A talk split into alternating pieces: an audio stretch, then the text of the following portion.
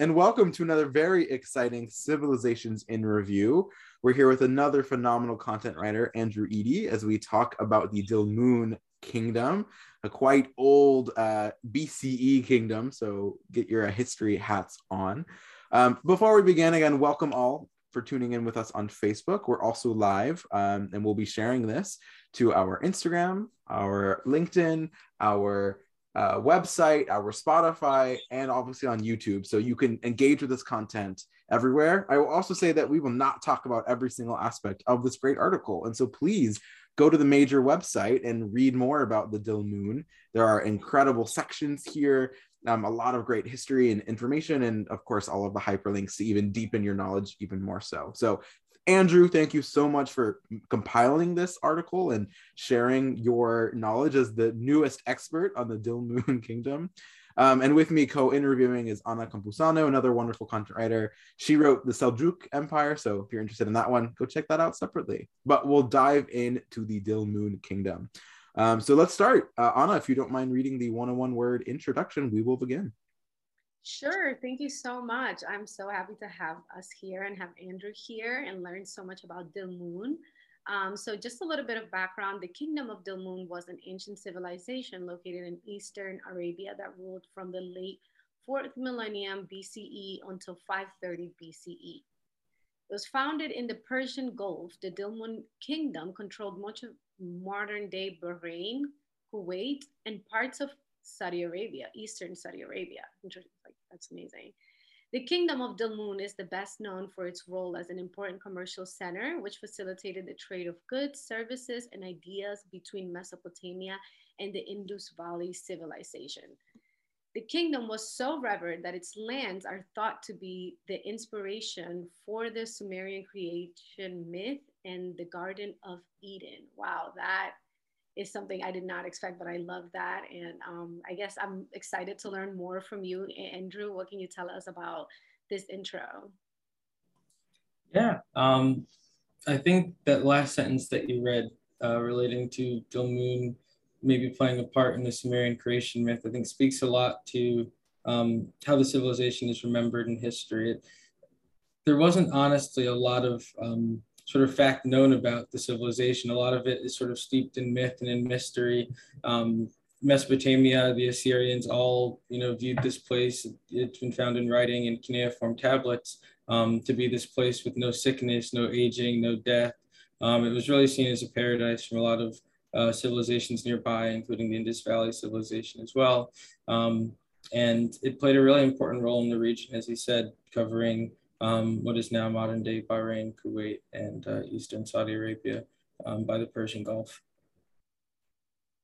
That's so interesting. Not only the, importance of Sumeria, and again, check that on our website, we have that one as well, but that a whole nother empire is the connection point of the Sumerian creation myth. I think that's so interesting of the connections, the trade, the relationships. Again, this was 3,000 plus years ago to have those in place and still well alive today. Super fascinating. Definitely want to talk more about Eden, but I'm going to take a step back more holistically and say, what made you choose Dilmun of all of the available empires at the time? I'm curious always on why our writers chose the empires they did. Yeah, it's a good question. I think geography had a large part to do with it. We just talked about sort of the regions that the Dilmun civilization covered. And today, those are really geopolitically relevant countries that have a really important role to play in sort of the dynamics of the Middle East. And I think specifically when we think about some of those countries like Kuwait or Bahrain, today, I think they're typically viewed as, at least within the context of the Middle East, to be somewhat diplomatic and, sort of facilitating conversations and politics in the region. And that's sort of the same role that the Dilmun civilization played, all the way back in the 3rd and 4th millennia BCE, helping to facilitate trade and working to, sort of ease relationships between a lot of the civilizations in the region. So I think it was interesting to have that role sort of persist throughout, thousands of years. And I wanted to learn more about that region and that civilization, mostly for that reason. Wow, yeah, that's wonderful. I mean, I think that's the only way that we can kind of start to know what happened in each area, just to you know, dive into the region right away, what empires they had and what sort of cultural behavior it's kind of like, you know, inspired by today. And as I was reading about the inception, which you mentioned slightly a little bit about trade, I was, you know, curious to find out more about how this like diplomatic, you know, relationship came with Dilmun. I mean, I'm in diplomacy myself, and I think that, you know, the first steps to that is usually trade, but, you know, what more can you say about this, and how did you find that, you know, that relates to, you know, the world today and government systems? Yeah, so the Dilmun civilization was a key trading partner between Mesopotamia, which we can think of as modern day sort of Syria and Iraq, and the Indus Valley, so around India, Pakistan, and Afghanistan. And they did that through this sort of through Oman and then into the Persian Gulf, where copper and other precious metals would often be traded for textiles and more agriculturally based commodities. And we know how far they traded as well, because there were specific stamps that were used on goods traveling through trade that were found as far as China in some cases. And so we know that their goods, goods coming at least from the ports of the Dilmun civilization were traveling far and wide. And so just for that reason, you know, being a hub where people of all different cultures and backgrounds and civilizations were coming together without sort of conflict, without war breaking out in the region, but just for the purpose of trading and sharing ideas and goods, I think speaks to the role that they played in that region. Unfortunately, they were eventually conquered, and other civilizations came in that were more technologically advanced, and they made sort of the role that the Dilmun played as far as trading a bit redundant, and that sort of appears going into you know, the 3rd and 4th centuries BCE as they start to decline. So fascinating. Just the way that you're sort of piecemealing these pieces of history, so fascinating to me, because it showcases the interconnections that, again, 3,000 years ago had with all these other empires. Yes, Dilmun maybe didn't last as long as some of the other ancient empires did, but still the overlays are crucial. I think what's also interesting is there's very few Gulf empires. I think that's probably the best way to say it, or in the modern Persian Gulf countries, like specifically bordering the water, which fascinates me as well, because water is such a crucial resource in every single empire, and to not have a lot of empires in that region, or, you know, the extent of an empire like just contained in that region, I think makes Dilmun really, really special. I was curious in your reading or anything, if anything else popped up that made the Dilmun special, because they're really just in the Persian Gulf area. Yeah, I think one thing that is definitely special about the Dilmun civilization was a tradition that was uncovered when people started to notice these mounds in modern day Bahrain. You know, some is, you know, over 100,000, over 150,000 of these mounds that could get quite big, and people were wondering what they were. And then they ended up being found to be burial mounds. This was a tradition that the Dilmun participated in. And, you know, now they're a UNESCO World Heritage Site, and they're very sort of well-respected and well-known. And just for those who don't know, that basically means that it's a landmark that has certain legal protections provided by the United Nations Educational, Scientific, and Cultural Organizations group.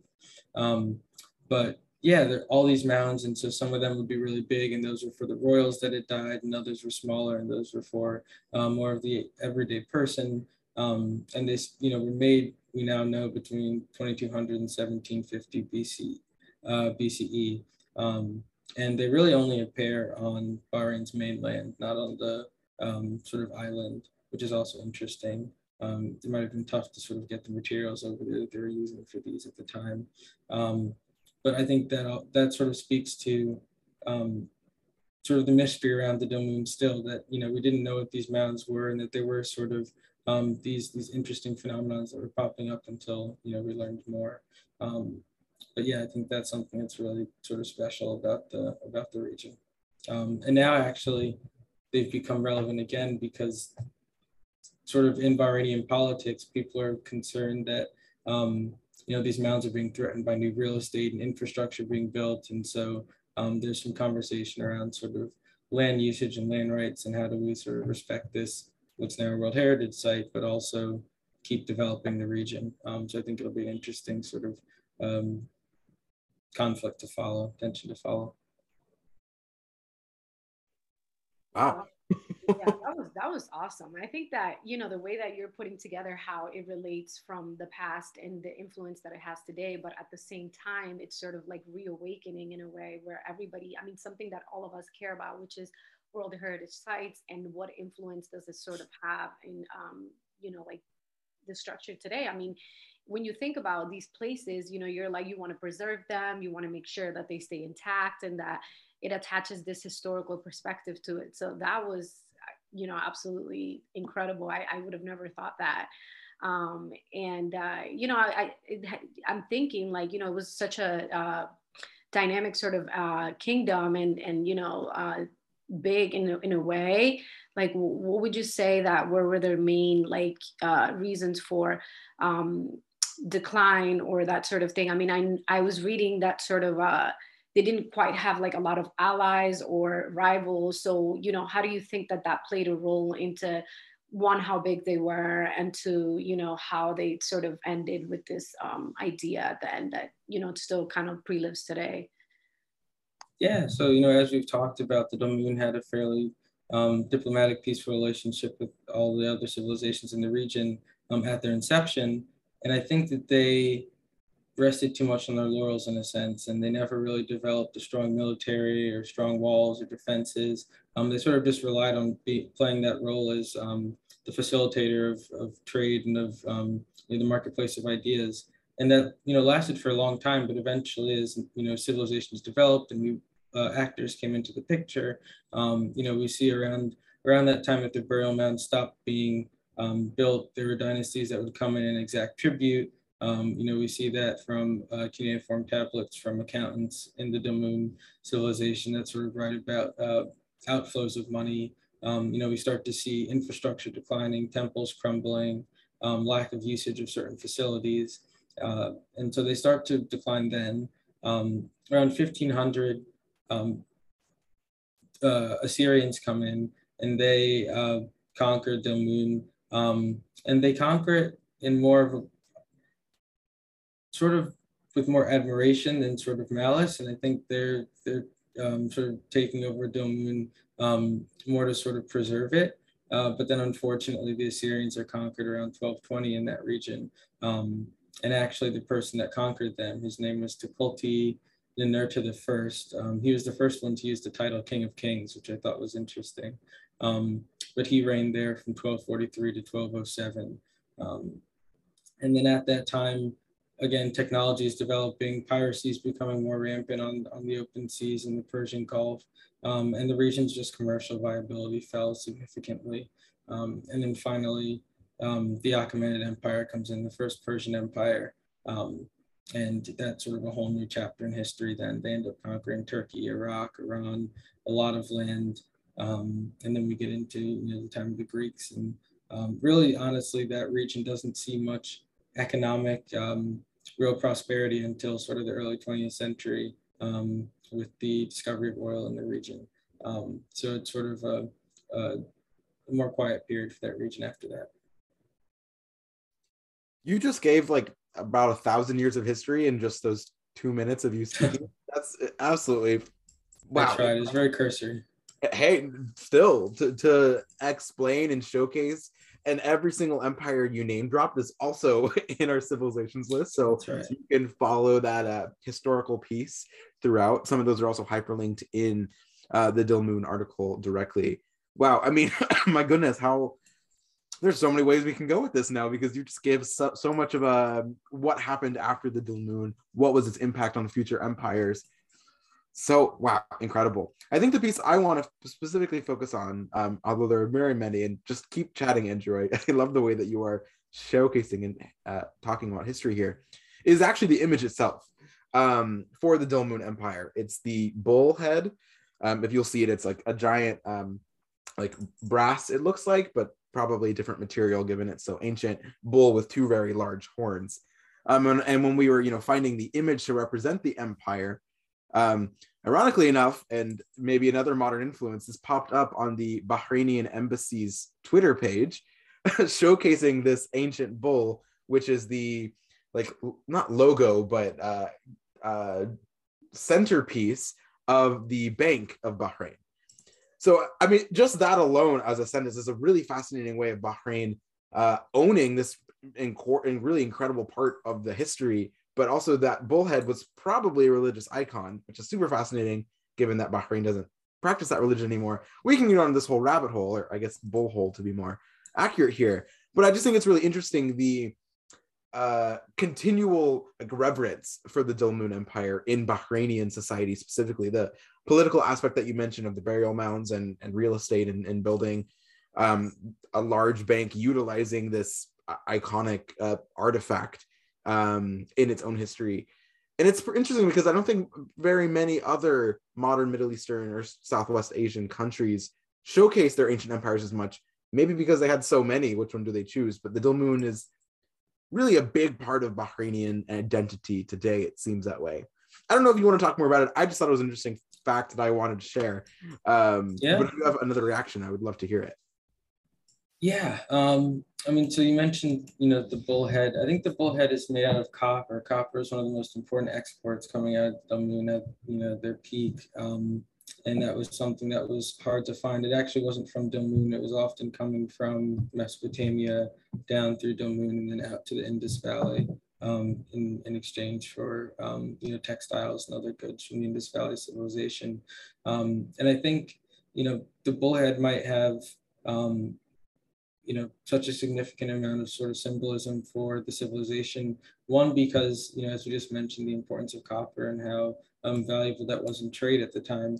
But also, I think there was some technological sophistication to making, you know, a sort of mask, a sort of bullhead like that, that sort of spoke to the artisanship in the Dilmun and, you know, the different cultures coming together and what can sort of come of that. So I think that also, sort of fuels the importance of that image. And especially just because there's not much else that we have to sort of point to the Dilmun in terms of artifacts. We have the mounds and, you know, a few other things, but there's still a lot of debate, honestly, going on about the region and the role that it played and who even the rulers were. There's not a lot of knowledge about that. So having any sort of thing to point to, any sort of mooring to the civilization, I think is useful.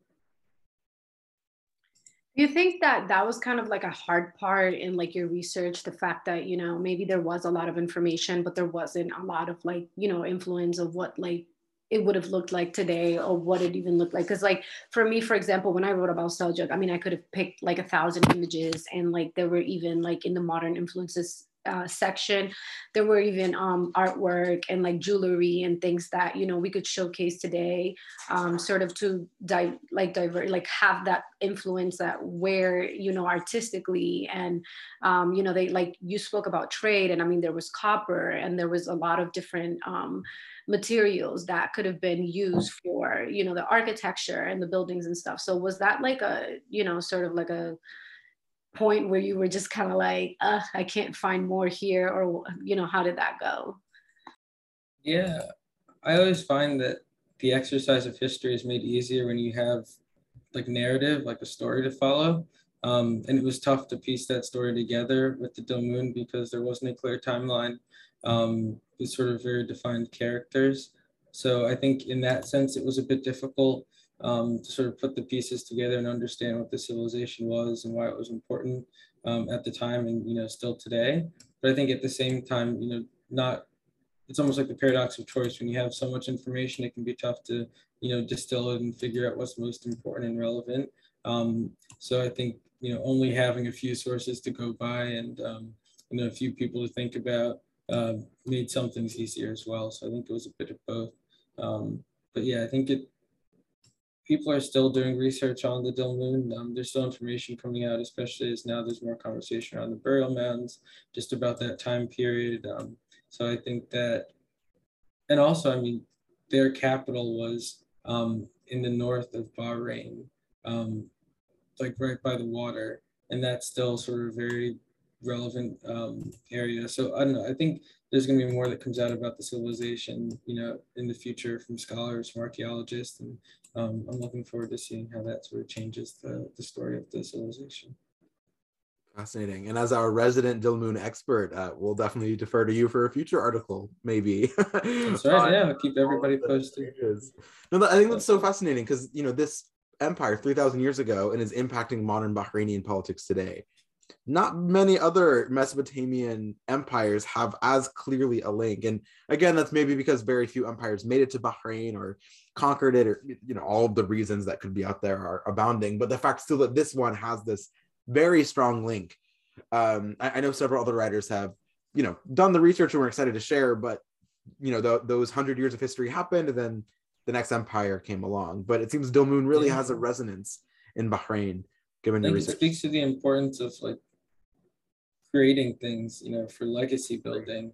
You think about like the pyramids in Egypt or the Great Wall of China, like, you know, civilizations that build these physical monuments, you know, it makes it easier for them to be remembered, even if, you know, their story is somewhat muddled in history. I think, you know, maybe it's, I don't know, maybe there's some lessons we learned there. I don't know, but I just think it's interesting. And especially like you wouldn't think, you know, pyramids and great walls, they seem very sort of grand, but these were burial mounds and they're still, you know, they still persisted, you know, they were made well and they've lived to today. So it's just, yeah, I think they're very interesting. There's something interesting about civilizations.